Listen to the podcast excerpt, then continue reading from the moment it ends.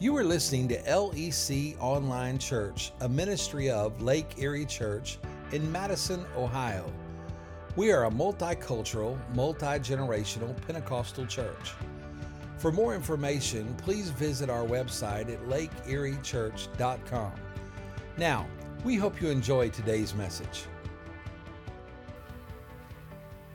I hope that as we are going through the book of Corinthians this summer, for those of you that are visiting us today, we've been doing this now throughout the summer.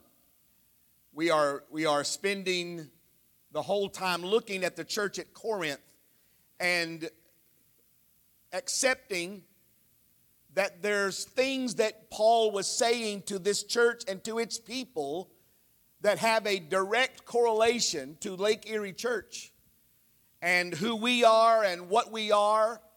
We talked about several questions that were going to be the foundation, and those questions basically centered around this idea that people will people love Jesus more because they know us and they see the life that we're living in our relationship with Jesus? Or will people be less likely to love Jesus because of what they have seen in us, because of the confusion that they might see in us? And today's message is a perfect example of Paul trying to help that church at Corinth understand that you have more than your personal rights at stake. You are, in fact, living, visible demonstrations to an unbelieving world of what it looks like when somebody is fully devoted to the Lord Jesus. And I, I hope that we're getting that point. I, I, I'm, I'm learning as I've been studying and preparing these messages how strongly Paul felt that we needed to take more seriously the relationship that we have to the unbelieving world. I was sitting at a table this week with a group of pastors, and we were talking about this idea of mobilizing our people to evangelize the lost world.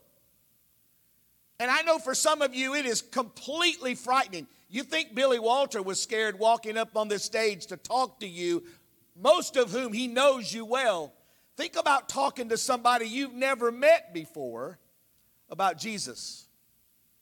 When I was in college, we, we used to go on what we call PFC invasions. Uh, these were trips, weekend trips into communities, and we were taught to go door to door and knock on the door, and to a strange person, your first words were something like this If you were to die tonight, why would God let you go to heaven? Most of the time, the door got slammed in your face. And I've always thought, yes, maybe there's some return from that kind of cold call evangelism. But I think the kind of evangelism that God wants to do at Lake Erie is the kind of evangelism that Jesus described to the man who was in the tombs delivered from evil spirits. He said to Jesus, I want to go, I want to travel with you. And Jesus said, I don't want you to do that.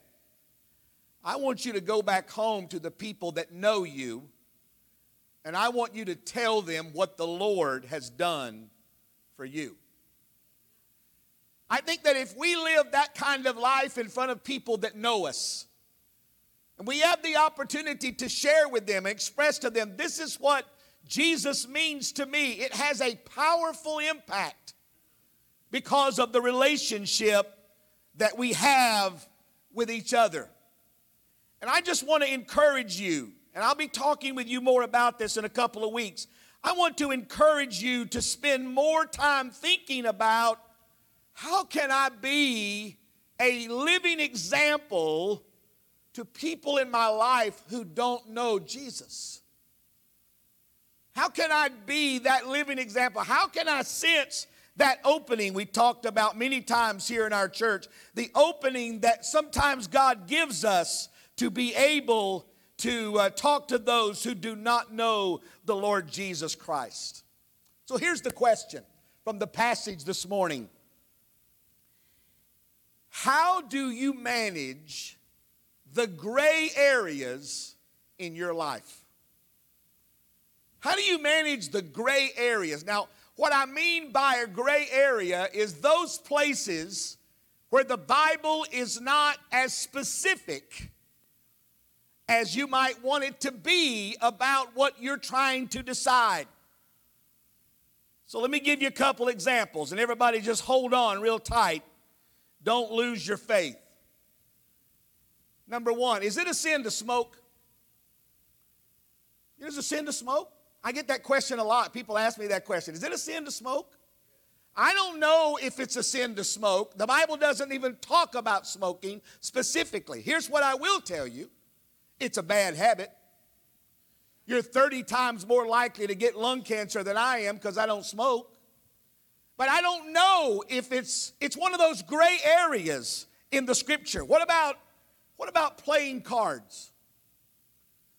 I grew up in a home where my mother would have beat you with a logging chain if you brought a set of playing cards in the house. I'm not kidding you. One time my friend came to spend the night with me and he brought cards in the house. I thought my mother was going to have a stroke. She threw those cards off the back deck of our house. They didn't even belong to me.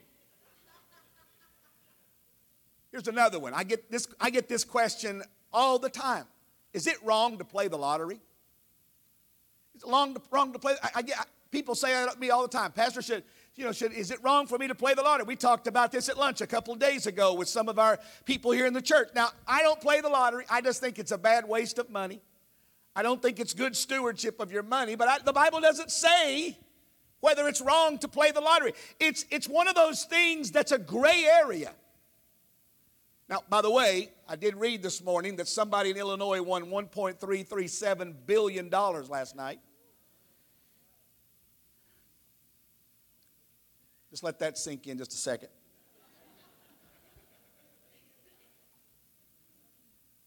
One of the ladies in the church came to me a while back and she said, uh, I-, I bought a lottery ticket. I hope that's not going to be a problem. I said, Not a problem for me. She said, But if I win, I promise you I'm going to give all the money to the church. I said, Now let's be real. I love you. But if you win, you're not going to give. You'll be generous. I know you will, but you're not going to give all that money to the church. Somebody else said to me a few weeks ago because I was telling a story about a church nearby here that had a member that was doing a scratch off card and they won $3 million and they took the cash, which is a little over 1.5, and they wrote their church a tithe check for $150,000, and it was exactly what the church needed to finish out their building program. And I was telling that story, and the guy said, Well, why don't you just invite all of our people to buy scratch off cards? We'll pay the debt of the church off.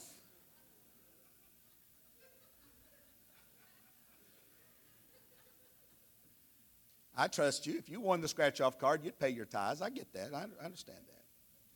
Here's the point Christians in every century have wrestled with the places in their life where there's gray area.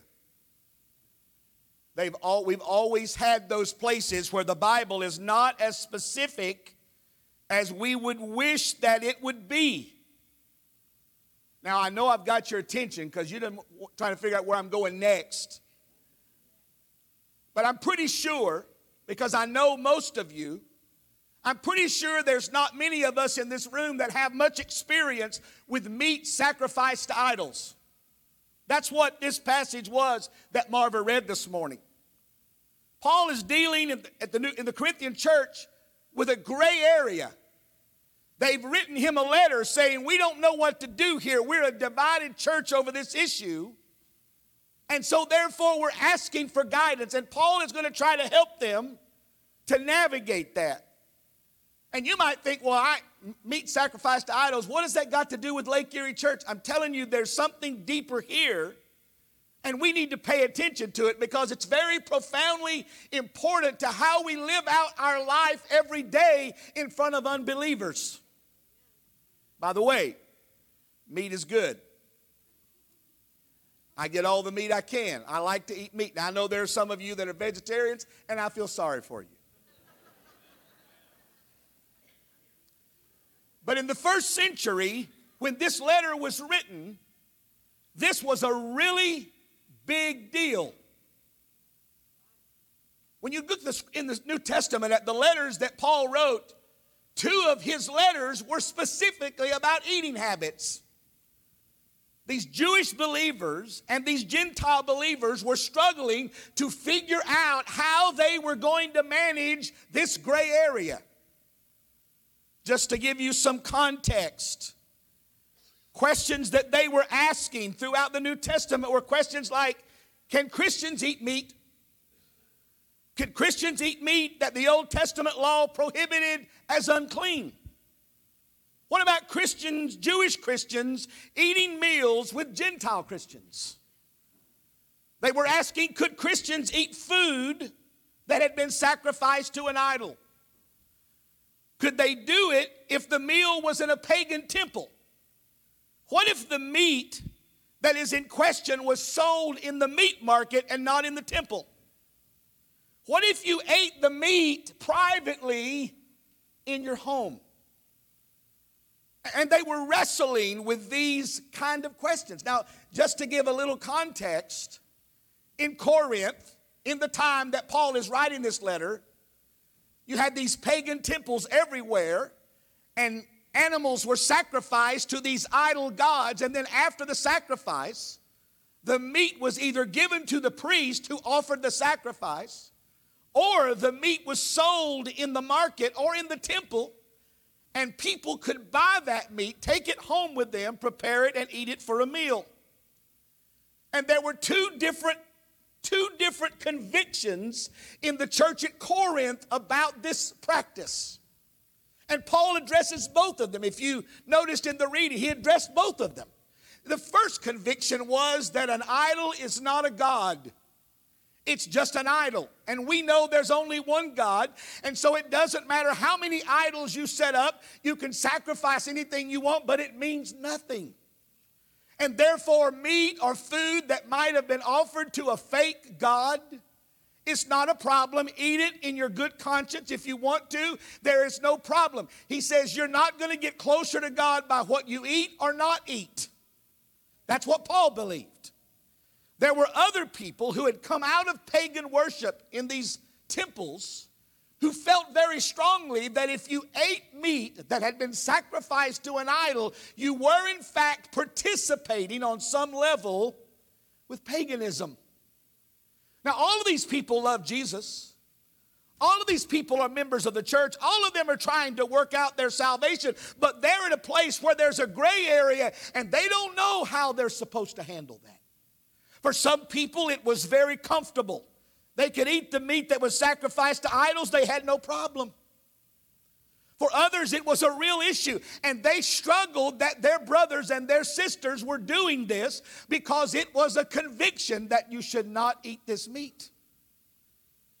Now, you go back in the Old Testament and you learn that the Jewish law did not, in of itself, forbid expressly meat that was offered to an idol. So there was no Jewish law that specifically said you can't do that. The Old Testament does not expressly forbid meat that was offered to an idol. And in Paul's reasoning, he suggests that these idols don't mean anything. And so he's saying it's not a problem for me. But here's what Paul's concern is more than the meat. Paul's concern is what is this doing to the fellowship and the relationship that we have with one another? And that's why he says so strongly at the end of the passage if eating meat causes me to offend my brother, I will not eat meat anymore. It's a very strong statement. But what it is, is it's pointing out this fact that Paul is more concerned about what's going to happen to our fellowship and our relationship, and specifically our witness to an unbelieving world. That's more important than my liberty, Paul said, to be able to feel free that I can eat anything that I want. Because I want people to know Jesus more than I want my own way. I want people to know Christ more than I want to be free to make my own choices.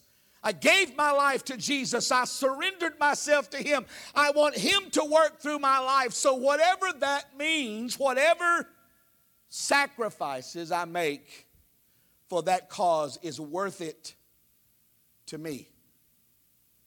The challenge in a modern culture like the one that you and I live in is that we are obsessed with our rights. We are obsessed that we get to do what we want to do and nobody can tell us what to do. Some of us are so spiritually arrogant about things like this that we're like the little boy whose mother said, You're going to sit down. He wouldn't sit down. She said, You better sit down. If you don't sit down, I'm going to punish you. And he said, I'll sit down, but I'm standing up on the inside. We are obsessed with saying, I get to do what I want to do. Remember last week that Paul said, You may have the liberty to do it, you may have the freedom to do it, but it may not be the best thing for you. And it's this idea of understanding our relationship one to another. Paul is very specific about our relationship to those who might be weaker because in verse 8 he says, Look at the screen. Be careful so that your freedom does not cause others with a weaker conscience to stumble. For if others see you with your superior knowledge, remember that that's a throwback to a couple of weeks ago when they were saying that this man could live among them in open sin, and they were so superiorly knowledgeable that they could condone it. Paul's still making fun of that. He said, If others see you with your superior knowledge, eating in a temple with an idol, won't they be encouraged to violate their own conscience by eating food that's offered? In other words, they see you do, they say, well, if Dustin Vorse can do that, I guess it's all right. And instead of following Jesus, they're following Dustin. Because of your superior knowledge, a weaker brother for whom Christ died would be destroyed. Now, notice something here because this is very, very strong, and I want you to see it. He says, when you sin against another believer by encouraging them to do something that they believe is wrong, you are sinning against Christ.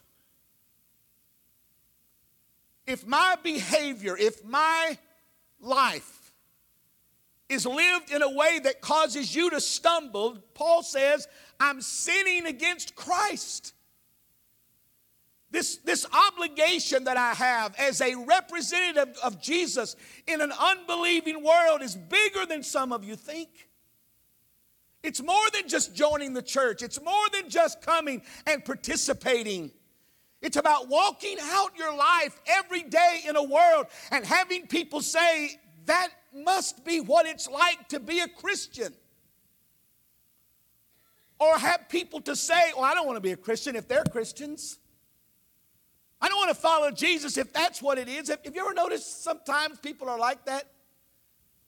You almost want to say, please don't tell anybody you know Jesus. Please don't tell anybody you go to my church. Because their behavior brings a reproach on the name of Jesus.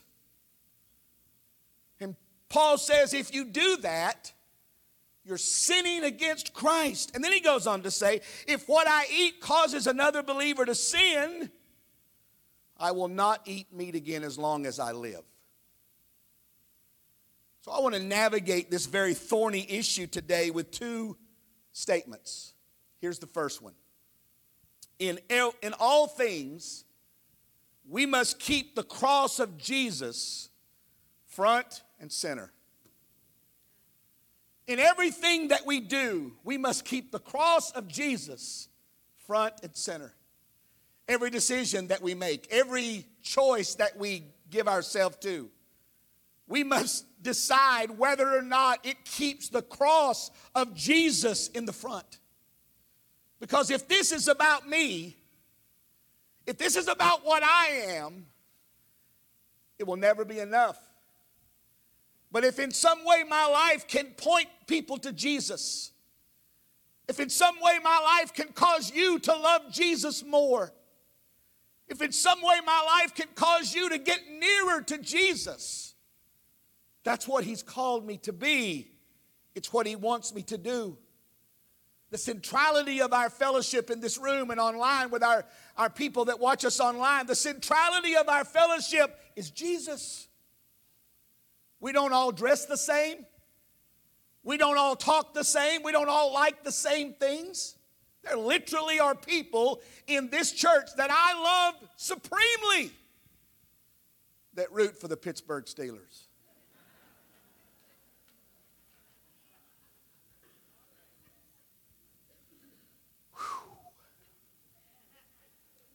And there's two Sundays in every year that it's rough.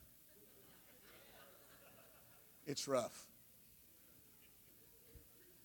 We don't all enjoy the same thing. We don't all eat the same foods. We don't all enjoy the same entertainment. But the centrality of our fellowship is not our personal preferences, it is the cross. And it is Jesus who makes us one. A couple of weeks ago, Pastor Dustin was encouraging us, and he was reading from the book of Revelation. And he, if I remember correctly, he was reading the passage in which John said, Every tribe, every nation bowing before Jesus. You know what that means? There are going to be people there that never spoke an English word in their life. There are going to be people there whose skin color, whose customs, whose habits are not at all like the customs that we have in Northeast Ohio. And yet, the centrality of Jesus makes us one family, it makes us one body. Our kids just got back from Ecuador. They've been down there, and, and Pastor Dustin's been telling me, you know, the other night they ate something that none of you probably have ever eaten or probably wanted to eat. But it was a delicacy in that community.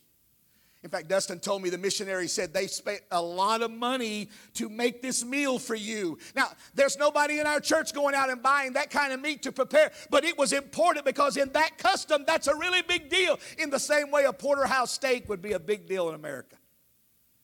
But those same people love Jesus. And Jesus loves them, and we have fellowship with them because Jesus is the Savior of all of our lives. I've thought a great deal about this over the past number of weeks as I've prepared for today, and I thought about the fact that our salvation, your salvation, my salvation, is really the work of divine involvement, talking about what God did, and human responsibility. It's about what God does in my life. It's about what God has done in my spirit. And it's about what I do with my life in response to what God has done. God marshaled the very best that heaven had, everything that He had, and He put Jesus on the cross. And I accepted that sacrifice. I asked for the forgiveness of sins. He forgave me, but He didn't stop there. He constantly continues to work in my life because He is not finished. And I'm responsible to live out this salvation with my choices and my decisions in a way that causes God to be thankful that He saved me because I am His representatives. Paul said, Be careful when you make your choices. Whatever your choices are, they may be your personal preferences. You may have a, con- a conviction that's different than mine about that particular thing. But be careful in making your choices that your witness of Jesus to unbelievers is not compromised. Don't say things, don't do things that would create hindrances for people to come to Jesus. I've said this before in another different kind of way, but when you go out of your church and you talk in a negative way to people outside the church about the church, you make it hard for this church to take the gospel to that person.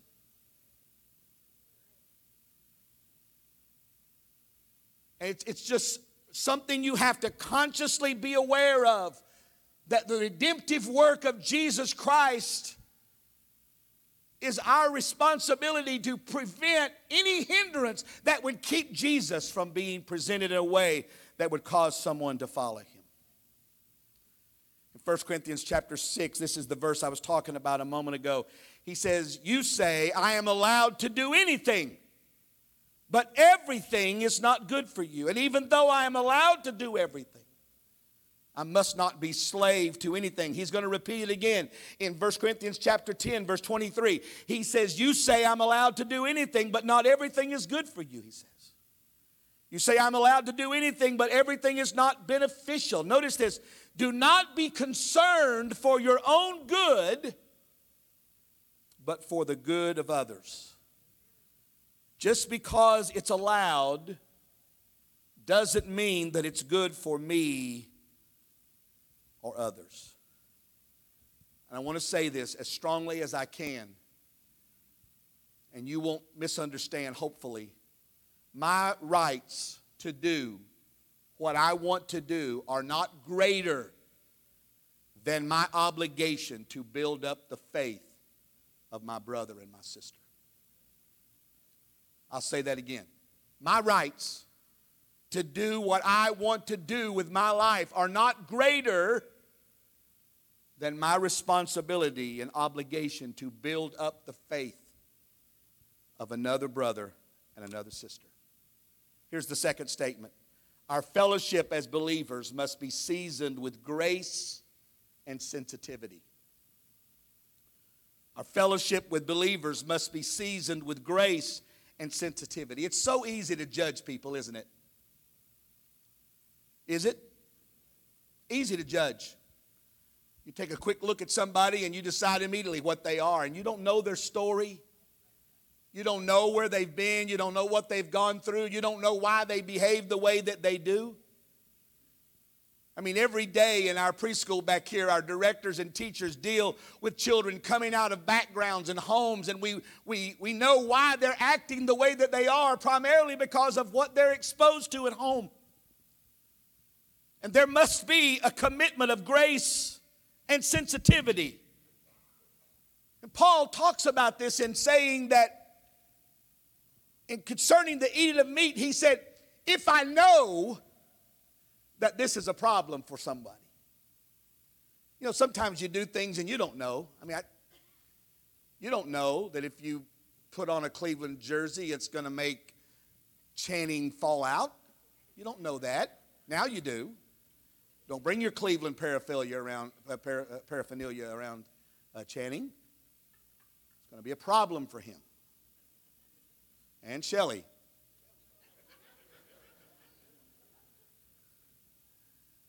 I first met Shelley, we were, might have been the first or second date. We were talking about a third date or something like that, and she said, Well, let me just, let me just ask you a question. Is it going to be a problem for you if I root for Pittsburgh Steelers?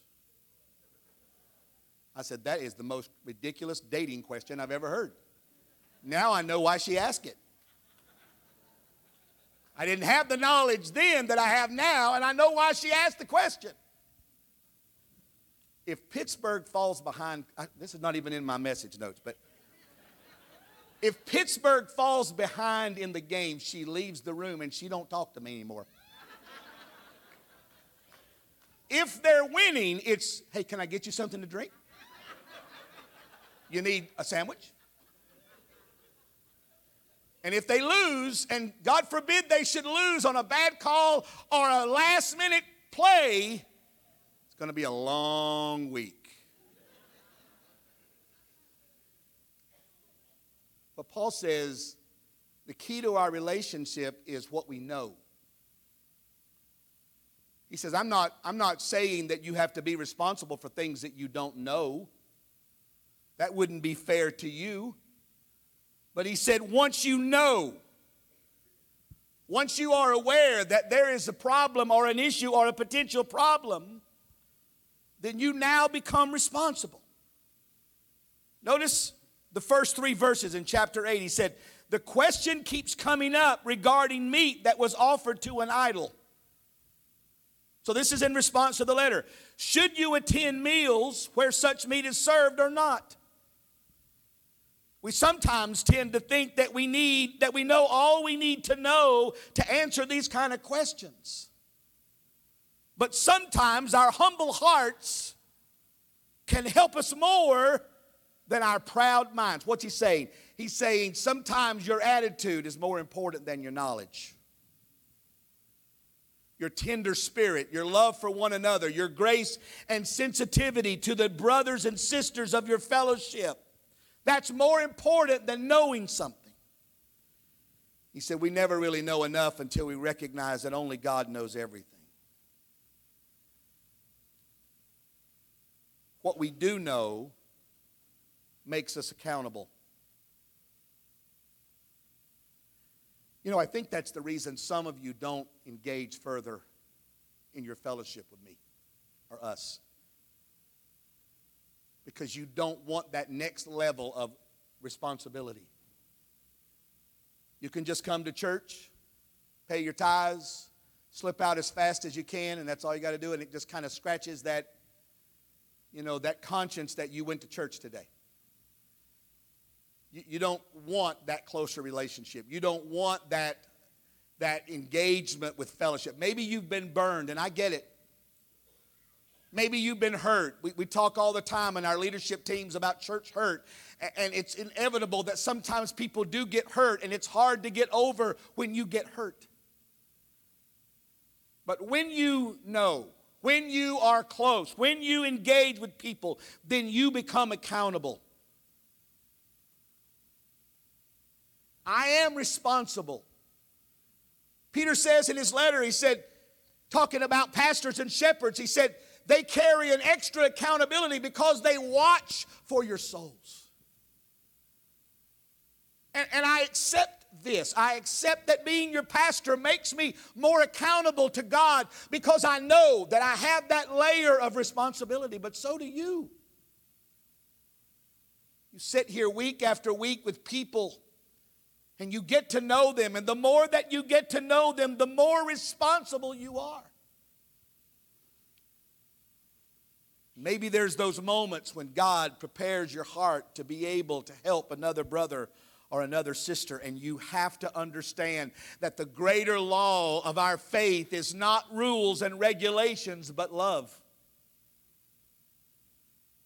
The greater law, and we'll talk about this in a few weeks, but the greater law, Paul says, is not the rules and regulations. It's not keeping the rules. It's about loving one another and helping each other get to heaven. Maybe an easier way to say this is not enough for you to get to heaven. You got to help other people get there with you. You've got to love people and you've got to care about them and you have to demonstrate a grace and a sensitivity to one another.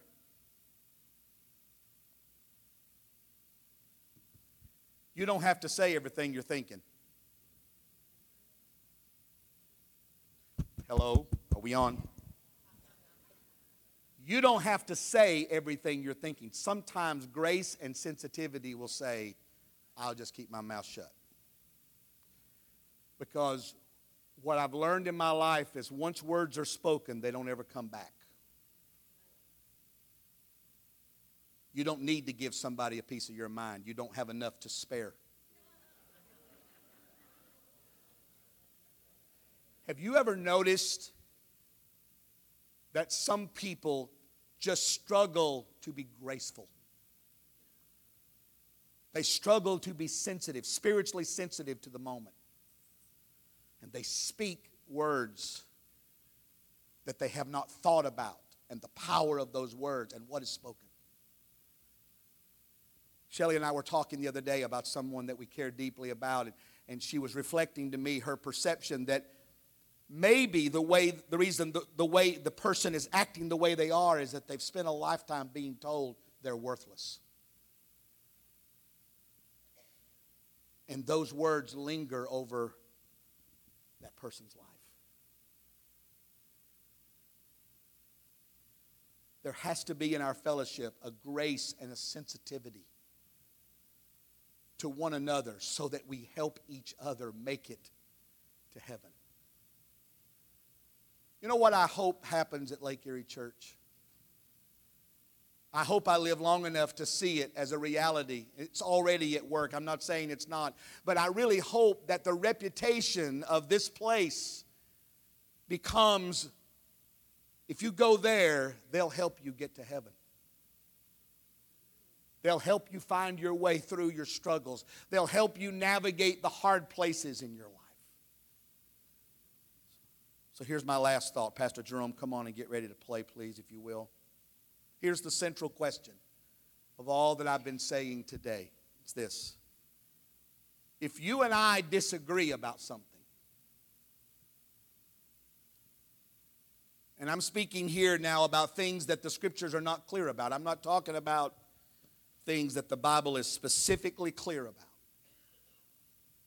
But we bump into something that we disagree about in which the scriptures are not clear. Are you able to still love me? Are you able to still grow together with me in God's love to be faithful witnesses of Jesus Christ? Are you able to demonstrate a spirit and an attitude that says, you know, you and I disagree about this, but you're my brother, you're my sister. We're all going to heaven together. We, we work our way past it. And I think that Sometimes when I talk about this, people think, well, that's compromise. No, it's not. It's not compromise. I, I, I, I strongly push back against it. This is not compromise. We're not talking about compromise in the scriptures. We're just talking about the fact that you and I disagree. We both love the Lord. We're both following the Lord. We're both trying to do God's will. We just disagree. We cannot afford to allow that disagreement to create a division in our fellowship. We must have a sensitivity that says, I want to serve the Lord with you. I want to grow up together. Now, listen, Paul had a disagreement with Barnabas over John Mark. Barnabas wanted to take John Mark on the next missionary journey, and Paul said, We're not taking him. John Mark forsook us the first time and we're not taking him. I'm not giving him a second chance. Listen, I've met people like that. They don't give you a second chance. You mess up one time, buddy, you're off their list. Barnabas said, okay, we're going to agree that we're going to disagree about this. So let's keep our fellowship. I'll take John Mark and I'll go a different way. You pick up Silas and go your way. And let's both work for the Lord. Sometimes that's the case. Sometimes the disagreement is so large that we can't get over it, and we just decide listen, we're not going to fight, we're just going to separate. Paul says this in the closing of chapter 6. He says, Don't, don't forget this. You do not belong to yourself, you were bought with a high price. I want you to see something before we leave today that is so very, very important. Paul, writing to the church at Philippi, he says to them in chapter 2, he says, that we are to work out our salvation with fear and trembling. For it is God, he says, who is at work in you, both to will and to work for his good pleasure. I'll read it again. Work out your salvation with fear and trembling. That's what we've been talking about. For it is God who is at work in you, both to will and to work for his good pleasure. Here's what it says in another translation in verse 13 For God is at work within you, helping you to want to obey him, and then helping you to do what he wants that spoke to me. Because I think what Paul is telling the Philippian church is what he's also telling Lake Erie Church this morning. That God is at work in you. He's giving you a strong desire to want Him. But it's not only that, He's also helping you to do the things that He wants you to do.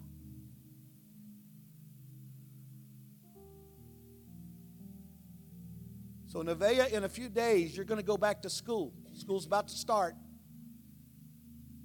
What Paul's telling you is this God is at work in your life, causing you to want Him.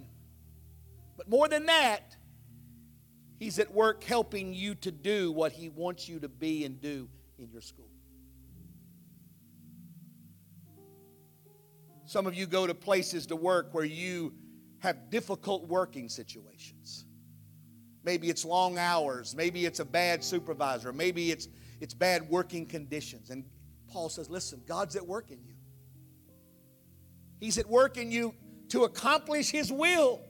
Not only that, He's helping you to do and be the person that He wants you to be.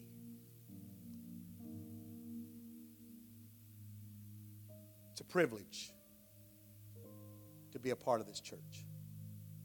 It's a privilege to be your pastor. It's a privilege to have friendship like we do. And we can't let anything separate us. We have to bind ourselves together with grace and sensitivity.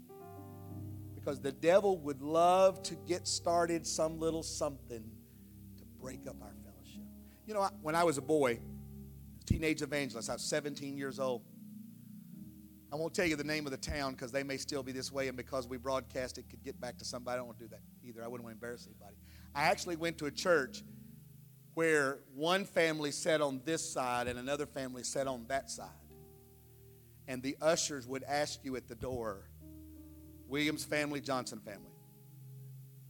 It was a church that was divided over a situation that happened years ago, and they never crossed over. One of my friends went to be a pastor of that church, and he busted up the two middle sections and he put a middle row of seats in there, and he said, Now that's for the people that don't want to be on either side. God help us. We hope you were blessed by today's message. Now, we invite you to visit one of our services soon. For more information, please visit us at lakeeriechurch.com.